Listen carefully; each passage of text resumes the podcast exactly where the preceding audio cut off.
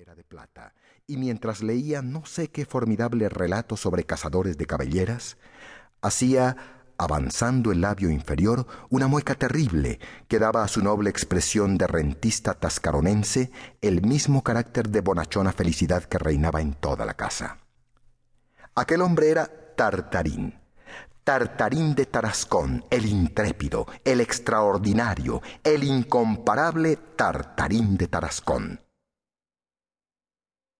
En la época de la que os hablo, Tartarín de Tarascón no era todavía el Tartarín que conocemos hoy, el gran Tartarín de Tarascón tan popular en todo el sur de Francia. Sin embargo, ya entonces era el rey de Tarascón. Expliquemos de dónde provenía aquella realeza. Ustedes han de saber en primer lugar que en Tarascón todo el mundo es cazador, desde el más grande al más chico. La caza es la pasión de los tarasconenses, y lo es desde los tiempos mitológicos en que la tarasca armaba escándalo en los pantanos de la ciudad y los tarasconenses de entonces organizaban batidas contra ella. Hace mucho tiempo, como ven. Así pues, todos los domingos por la mañana, Tarascón toma las armas y sale de su recinto, morral a cuestas y escopeta al hombro, con gran algarabía de perros, hurones, trompas y cuernos de caza. Es un maravilloso espectáculo, pero desgraciadamente falta la caza. No existe en absoluto. Por animales que sean los animales, piensen que con el tiempo aprendieron a desconfiar. A cinco leguas a la redonda de Tarascón, las madrigueras se hallan vacías, los nidos abandonados. Ni un mirlo, ni una codorniz, ni el más pequeño conejito, ni una becada. Con todo, las lindas colinas de Tarascón, perfumadas de mirto, espliego y romero, son bien tentadoras, y los hermosos moscateles henchidos de azúcar que se escalonan a orillas del Ródano son tan apetitosos. ¿Sí? pero está Tarascón detrás. Y en el mundo del pelo y de la pluma, Tarascón es muy mal visto. Los pájaros viajeros lo han señalado con una gran cruz en sus guías de viaje. Y cuando los patos silvestres bajan hacia la Camarga en grandes triángulos y divisan desde lejos los campanarios de la ciudad, el vigía grita muy fuerte ¡Atención! ¡Tarascón! Ahí está Tarascón.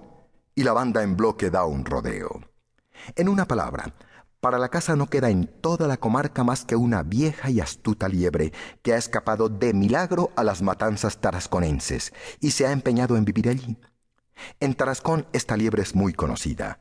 Le han otorgado un nombre. Le llaman la veloz. Saben que tiene la madriguera en las tierras del señor Bompard, lo que, dicho sea de paso, ha duplicado e incluso triplicado el precio de esas tierras, pero no han podido todavía dar con ella. En este momento, solo dos o tres testarudos se ensañan con ella.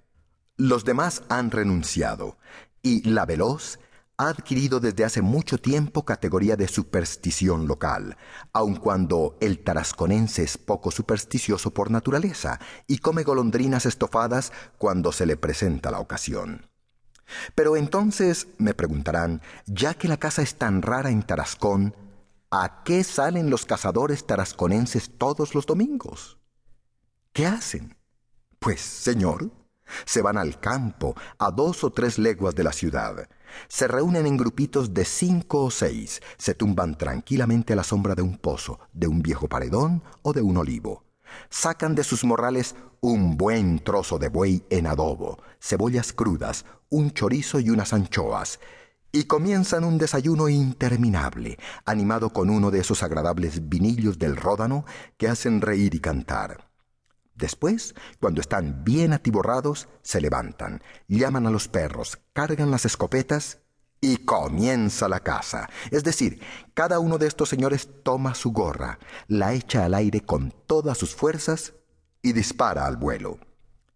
El que consigue mayor número de aciertos se proclama rey de la caza y al anochecer regresa a Tarascón como un triunfador, mostrando la gorra acribillada en el extremo del cañón de la escopeta, en medio del griterío y las marchas militares.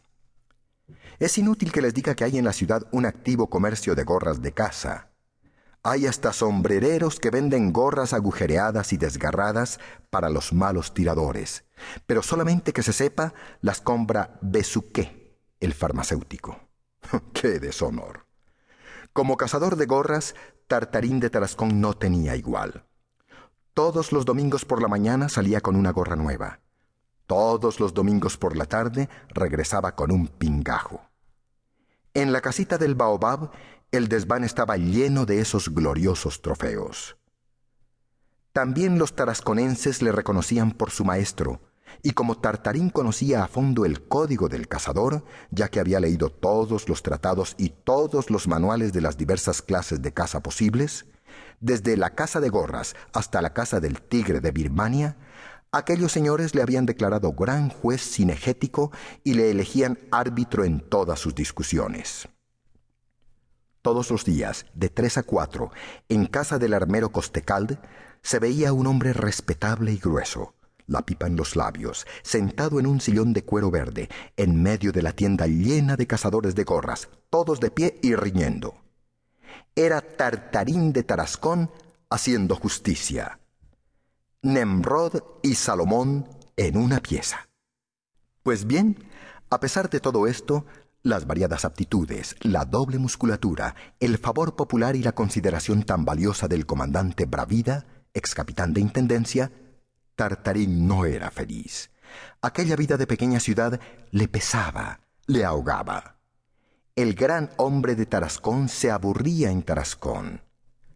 La verdad es que para una naturaleza heroica como la suya, para un alma aventurera y llena de fantasías que no soñaba más que con batallas y correrías por las pampas, grandes casas, las arenas del desierto, huracanes y tifones, ir todos los domingos a la casa de gorras y los otros días actuar como juez en casa del armero Costecalde, no era mucho. Pobre genio. A la larga no le habría faltado motivo para morir de consunción. El caballero templario disponiéndose al encuentro del infiel que le asedia, el tigre chino preparándose para arrojarse sobre la presa, el guerrero comanche entrando en el sendero de la guerra, todo esto no es nada en comparación con Tartarín de Tarascón armándose de pies a cabeza para ir al casino a las nueve de la noche, una hora después del toque de retreta.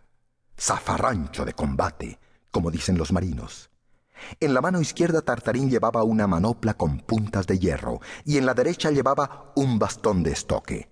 En el bolsillo izquierdo una masa, en el derecho un revólver, en el pecho, entre la camisa y la camiseta, un cris malayo Nunca cogía, por ejemplo, una flecha envenenada. Eran armas demasiado traidoras. Antes de salir, en el silencio y la oscuridad de su habitación, practicaba un poco. Se colocaba en posición, apuntaba en dirección a la pared y accionaba los músculos. Luego tomaba su llavín y atravesaba el jardín con paso grave, sin apresuramiento. A la inglesa, señores, a la inglesa. Este es el verdadero valor. Ya al final del jardín abría la pesada puerta de hierro. La abría bruscamente, violentamente, de modo que fuera a dar contra la tapia. Si hubiesen estado detrás, qué tortilla. Desgraciadamente no estaban. Una vez abierta la puerta, Tartarín salía, daba un rápido vistazo a derecha e izquierda y cerraba la puerta rápidamente y con doble vuelta. Luego, en marcha. Por la carretera de Aviñón, ni un gato, las puertas cerradas y las ventanas sin luz. Todo estaba oscuro. De tarde en tarde se veía un farol centelleando entre la niebla del Ródano. Arrogante y tranquilo, Tartarín de Tarascón avanzaba en la oscuridad taconeando acompasadamente y arrancando chispas del empedrado con la punta de su bastón por los bulevares, por las calles y callejuelas, procuraba caminar siempre por el centro de la calzada. Excelente medida de precaución que permite ver el peligro de lejos y principalmente evitar lo que por las noches cae algunas veces desde las ventanas a las calles de Tarascón. Al verle andar con tanta prudencia, no vaya a pensar que Tartarín tuviera miedo. No. Eran solo precauciones.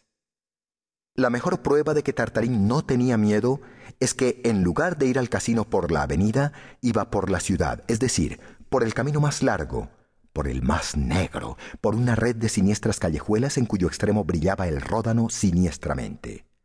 Él, ilusionado, esperaba siempre que a la vuelta de uno de esos peligrosos recodos ellos salieran de la sombra.